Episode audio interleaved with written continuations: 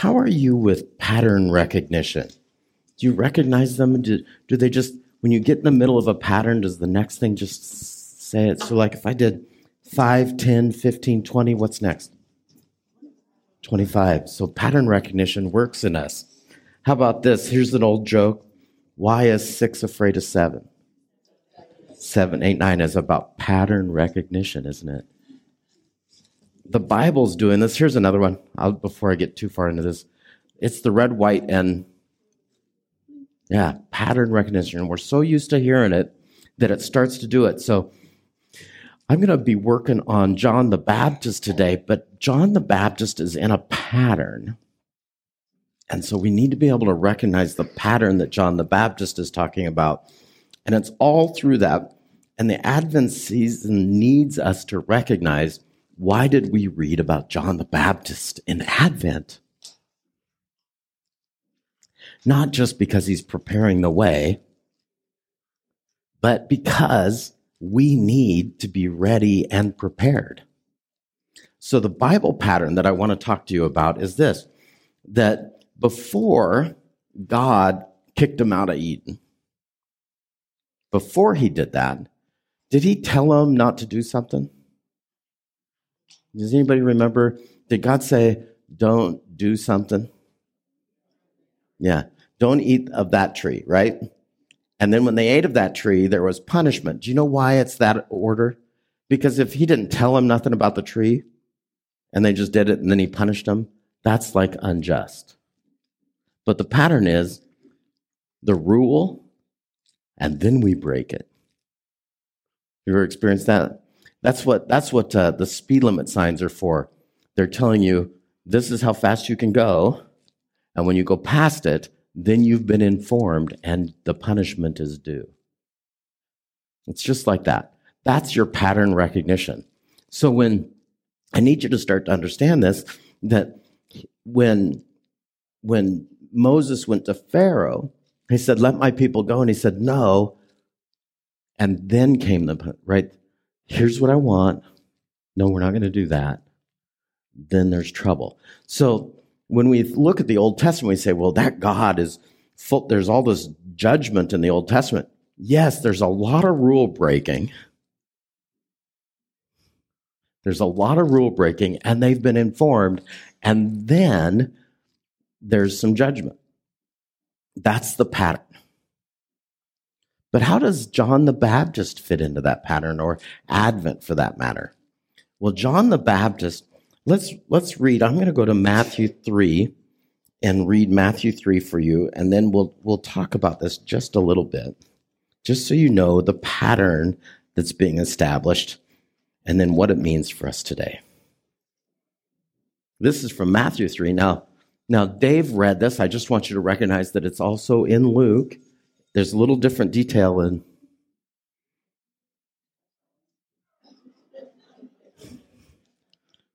I must be off base today. Or is it just my ears are still ringing? It wasn't just me? Okay. In those days, John the Baptist came from the Judean wilderness and began preaching. Now, Dave Evans said it says desert in some things, but, but the wilderness is calling back to something. And what it's calling back to is, I, is Elijah was back in the wilderness at this point. But repent of your sins and turn to God, for the kingdom of heaven is near. The prophet Isaiah was speaking about John the Baptist when he said, He is a voice shouting in the wilderness, prepare the way for the Lord.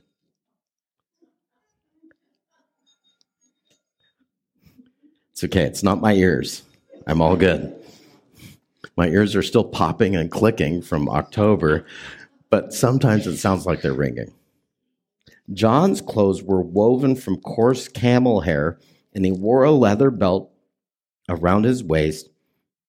For food, he ate locusts and wild honey. Now, I need to stop here just for a second and let you know that when you see this thing, we think, well, those were uncomfortable and we don't like that food. But that's not what the Israelites thought. They thought of First Kings or Second Kings 1 And this response, when, when Elijah came to meet King um, Ahab,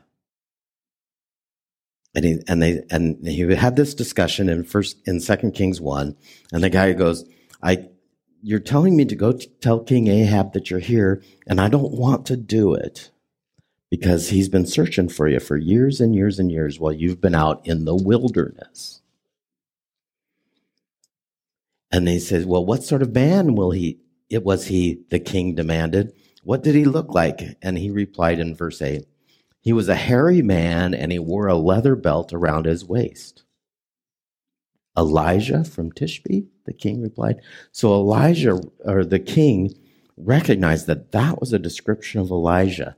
So when we hear in Matthew 3, he wore camel's hair he wore a white belt. He ate locusts and honey. They're saying, This is Elijah. Come back. I just need you to know that. Elijah wasn't just a prophet. Do you remember this one little moment that Jesus went up on a mountain and he brought John and Peter up there, and Jesus suddenly was transformed. It's called the Mount of Transfiguration. And they said, Peter said, it's Moses and Elijah. Now, I want you to know that they weren't around during the time of Moses and Elijah, but Moses and Elijah had descriptions that were traditional in that time. And so when they saw the camel hair coat, they go, that's Elijah. We know that's Elijah. That's what history tells us Elijah was like. It's sort of like we understand that if you hear a story about a little boy who chopped down a cherry tree, you understand that they're talking about George Washington, right? Or what about a young man who read and taught himself by candlelight all the way through the time of, do we know the story about Abraham Lincoln who, who taught, right? So there's descriptions of people that we know. He wore a tall stovepipe hat and things like that. Of course, so did everybody else in Abraham Lincoln's time, that was the fashion. But we recognize, I just want you to recognize the pattern of what we're getting at here. But the pattern of Elijah is more than that.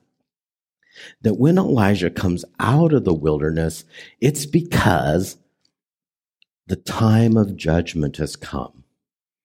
When he went into the wilderness and was fed by the crows at the brook Cherith, in 1 Kings 17, he had told the king, You are so bad that it's not going to rain for years until I come back. And they're going to spend years and years looking at him. Now, how bad was it? Do you think it was just bad? Here's how bad it was. This is, this is uh, the language of Ahab. Ahab, son of Omri, began to rule over Israel in the 38th year of King Asa in Judah. He reigned in Samaria for 22 years, but Ahab, son of Omri, did what was evil in the sight of the Lord, even more than any of the kings before him. And as though it were not enough to follow the sinful examples of Jeroboam, he married Jezebel, the daughter of King Ethbaal of the Sidonians, by the way, I'm going to get back to this. Dave was talking about doing pronunciations, and if you ever find yourself up in front reading pronunciations of weird names, do you know what my rule is? Do you remember my rule? Pretend you know what you're doing and go. Everybody else is excited that they're not reading it. That's Dave's rule for for doing this and and you we we like that example and we and weren't we all glad that it wasn't us? Yeah see? It's the rule. It works in real life. So this is he married jezebel the daughter of king ethbaal of the sidonians and he began to bow down to worship to baal. First ahab built a temple and then an altar to baal in samaria and then he set up an asherah pole which is another type of of pagan worship. He did more to provoke the anger of the Lord, the God of Israel, than any other king of Israel before him. I, I just want to sit on that for a second. He did more to provoke the anger of the Lord than any king before him. This is not what you want written as your epitaph. Matter of fact, it calls to mind some of the stuff that Jesus talks about the poor servants in some of the stories. He doesn't just call them poor servants, he calls them wicked. The wicked servants did this, and the wicked servants did that. This is how wicked it is. It was during his reign that Hiel, the man from Bethel, rebuilt Jericho. And when he laid its foundations, it cost the life of his oldest son, Abiram. Abiram. And when he completed it, he set up the gates at the cost of his youngest son, Segub. Now, that, that is a, a prophecy come to bear when Joshua conquered um, Jericho, he cursed the land and said, in Joshua 6, May the curse of the Lord fall on anyone who rebuilds the town of Jericho. At the cost of his firstborn will he lay its foundation, and at the cost of his second son he will set up the gates. Now, the tradition says that Hiel sacrificed his sons to do that. Not just bad, wicked. Not just wrong, but calling wrong good. Do you know this? Do you know what it's like? Have you been in a world where, where they call the wrong things good and the good things wrong? Where the world is upside down somewhere? And, and it's not just bad, it's wicked. It's at this moment when you cross this line, when you cross that thing, it goes, John, it, this all happened according to the message the Lord gave concerning from concerning Josh Jericho spoken by Joshua the son of Nun. Now Elijah, who is from Tishbe in Gilead, told the king. This is where Elijah comes into the story in a world gone wrong. Not just bad, wrong. Not just off track, it's derailed. Right? Do you, do you know the difference between that? Like the train's not moving to the train's laying on its side out there by Chewelah where, where the ground gets soft sometimes. Have you seen that? The train just derails there every so often. It's not just bad track, it's it's gone wrong. When Elijah is called, the pattern is this. It's not just that we need to prepare the way of the Lord. It's that we're not ready for the Lord. And this is another prophecy about Jesus. Why do, when Jesus comes, he will be like a launderer's soap. It will be a harsh cleaning. Not just because he's going to prepare the way of the Lord, but because if we're not prepared, the coming of the Lord will be bad for us. So when John the Baptist comes and he says this, repent of your sins and turn to God, for the kingdom of heaven is near. And then it gives this description of, of Elijah. What it's telling you is who Elijah is and who John the Baptist is. Now, if you know more of the story, then I'll tell you this I was originally going to talk more about Elisha today, but I realized I'd bitten off more than I could chew in 25 minutes. And so I'm not going to eat that whole elephant today in front of you. I'm just going to talk about Elijah coming in the moment of judgment and John the Baptist doing this. And you think I'm making this up.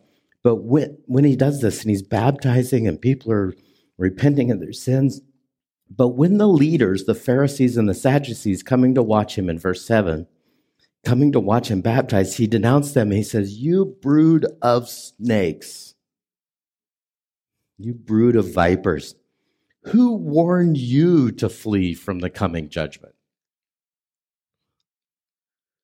I mean, that's how I want to be welcomed into a, into a group of people. Isn't that how you want to be? You want to come in? We're going to come in. I was, who warned you to come and repent? This is what we're here to do. Now, how does this fit into Advent? The Advent season is about preparing and remembering to prepare for the coming of Jesus. And we all do some of that preparation, even me who would prefer to say bah humbug to Christmas music. And, and if you know this story, then some of you will know that, that I personally don't like Christmas music before Thanksgiving, which makes me late to the game, right? You don't do it either? No. I don't want Christmas music before Halloween. I, right? That that I want to save it all. I, it's too early. It's too fast. It's all of that stuff. But what we do during Advent is we decorate the sanctuary. Yes. Now this year we did it just before Thanksgiving, didn't we? On the Wednesday before Thanksgiving, which would have been too early for me but the next Sunday was the first Sunday of Advent. And so it was appropriate to have our sanctuary decorated. The people that decorated were preparing for the coming Lord. Just a second.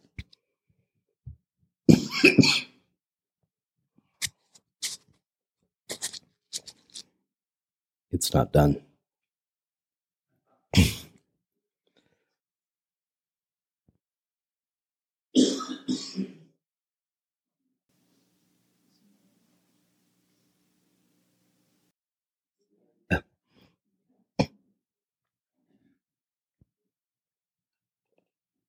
Now, if that were water, it would be better, but it wasn't. All the preparation, all the decorating, all the all the buying of presents, all the sending out. Already got one in, thanks.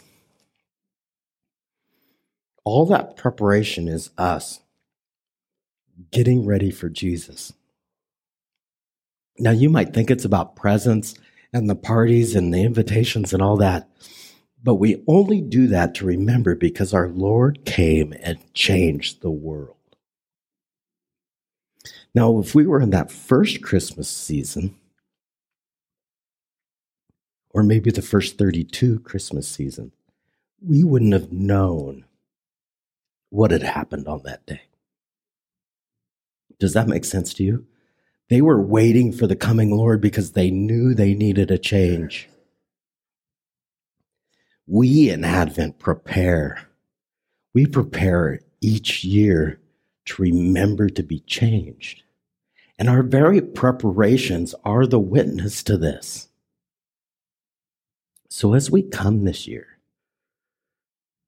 to think of Advent, to prepare for our coming Lord, we don't prepare for his first coming.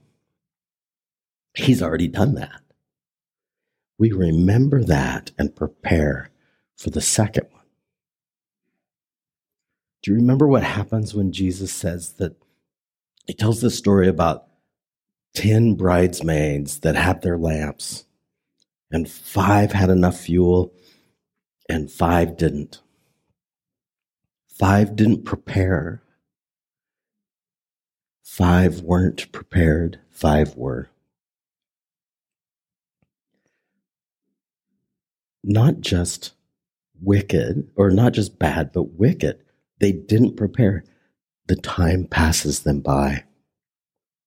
So we take this time every year.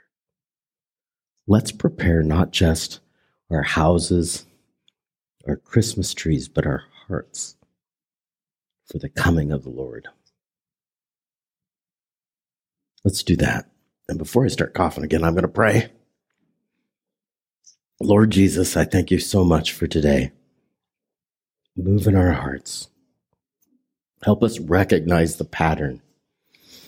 Help us recognize that we've been preparing and we've been naming you as Lord as we send out our send out our invitations and cards and buy presents and decorate our homes. Help us actually prepare our hearts for you. In your precious name, Lord Jesus. Amen.